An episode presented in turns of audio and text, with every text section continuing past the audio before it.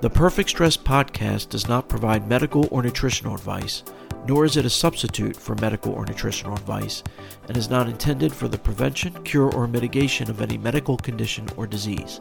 This podcast provides information only. Please consult a physician or nutritionist for advice. Hello, and welcome to another episode of the Perfect Stress podcast, where we walk that fine line between being productive and overdoing it and triggering stress related symptoms. I'm Adam Darrow, your host and founder of MyStressAlarm.com. In today's episode, I'm going to go through my New Year's resolutions. And as a reminder, I'll be taking off next week. So this will be the last episode this year, and then I'll start back fresh on Monday, January 4th. So, uh, my New Year's resolutions. I have a slew of them, starting with exercising regularly uh, now, I was doing this pre pandemic, and then the gyms were all shut down, and basically my routine got disrupted, and I fell off the wagon. Uh, and then about a month later, I launched this podcast, which took up a lot of my time because, you know, once you launch a podcast, you're on this perpetual, proverbial treadmill that doesn't stop. And if you're serious about growing your podcast, one thing you have to be is reliable. So if you're having a bad week or something comes up that you have to deal with, you can't just say, well, I'll skip this week. At least not if you want to build your listenership. And so I invested even more of my personal time to build out the pipeline uh, from ideation to producing episodes and everything in between to make it as easy and efficient as possible for myself. Uh, and as I said last episode, this whole podcast thing was definitely outside my comfort zone. So I had to research things, then research more things on top of those things. And so finally, I feel I'm in a position now where I can put working out back to the top of my list of things to focus on in the next year. Uh, which leads me into another resolution I have, which is to do more interviews than monologues in the next year. I just get the feeling that interviews are more interesting to people because of the interaction and variety. I get it. Listening to me every week can get boring. I still feel that monologues are useful and add value, but I like to really get going more on interviews, and I have a slew of interesting folks I like to interview. And it's fun and very interesting to get different people's perspectives, especially different professionals in the holistic spectrum, and how they view health and wellness in their own unique ways, um, and their approaches to healing and helping to better their clients' lives. Just quickly recapping the six interviews I've done this year, uh, starting with Marnie Khan. That was uh, episode 19. She was my very first interview, so I was a little nervous, um, I have to admit. But Marnie was the perfect person to start with because she doesn't do much interviews either. So we were both kind of jumping into this, very excited and ready to step outside our comfort zone. Uh, but she's a friend. And if you're going to step outside your comfort zone, who better to do that with than a friend, right? And so I felt very comfortable interviewing her, and she really knows her stuff. So I was confident uh, that the interview would turn out well, and it did as far as I'm concerned. Now, a few weeks later, I interviewed another friend, Johnny Alonso, that was episode 22. But this interview was the total opposite uh, than Marnie's in the sense that Johnny does interviews as part of his job as an actor.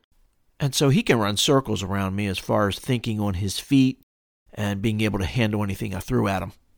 Also, Johnny has so much positive energy.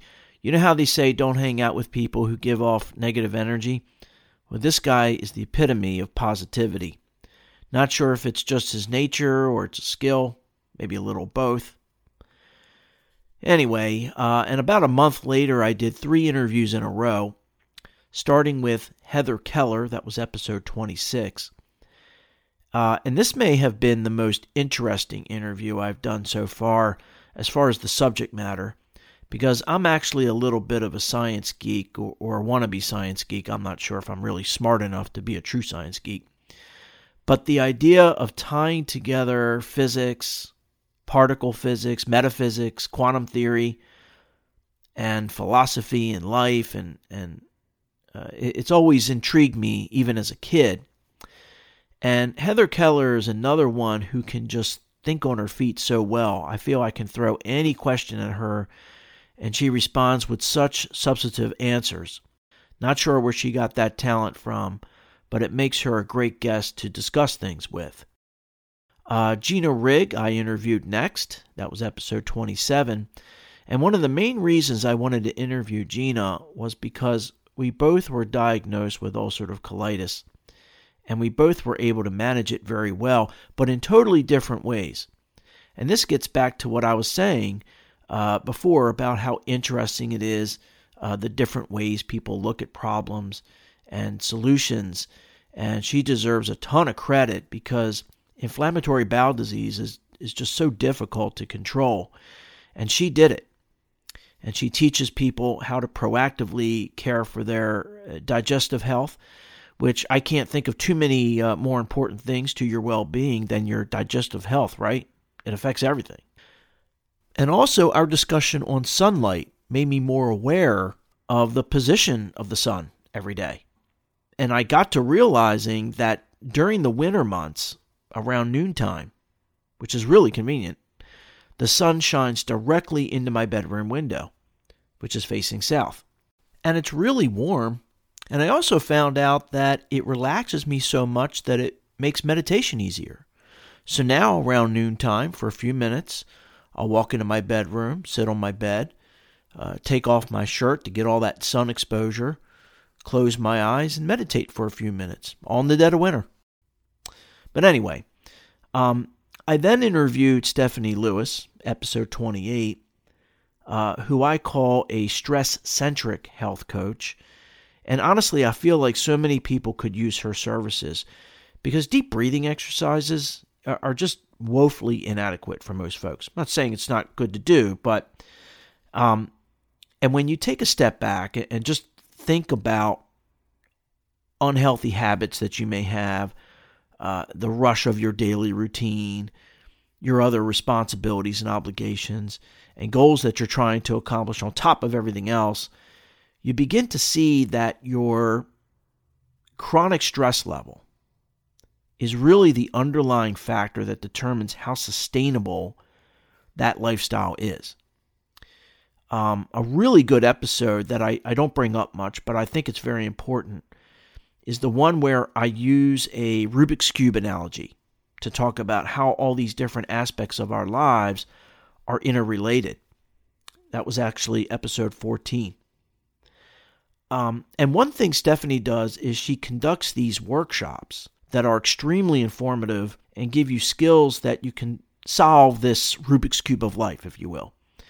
And Stephanie helps you with all these different aspects, including your goals, and challenges you to make sure that you're doing everything you need to do, but only those things that you really need to do to accomplish your goals. This is very helpful and a great investment in yourself. Uh, that would be a great New Year's resolution for you. Just sign up for one of her workshops. And another interesting thing about Stephanie Lewis is, like many folks, myself included, she has a day job that pays the bills, but for the most part is totally unrelated to her side hustle. And it was refreshing to talk with someone in the same shoes from that perspective. Um, which leads nicely into the last interview I did this year, uh, which was with Joanna Collado, who also has a day job and, and works as a stress centric health coach on the side. And the interesting thing with Stephanie and Joanna and myself is that we're not just working two jobs that don't have much to do with each other, but that second job, we're talking about stress management and not overdoing it. When you think about someone dedicating their life to helping others with stress issues, you're not thinking that they're working two jobs. So it's interesting for sure, and it proves that you can do that successfully because there's a lot of entrepreneurs uh, who are doing just that and you don't have to kill yourself in the process. Uh, Joanna gets into some of the particulars of how we've been conditioned to think the way we do. And she really gets to the root of why we do certain things, our behaviors, and, and works more on the cognitive aspects of stress. Um, but when you listen to her Mindful Introvert podcast and what she says, at least with me, she nails it. She gets right to the reasons why we think the way we do, why we do or don't do certain things, and recognizing that is half the battle, right? So her podcast is very helpful, in my opinion.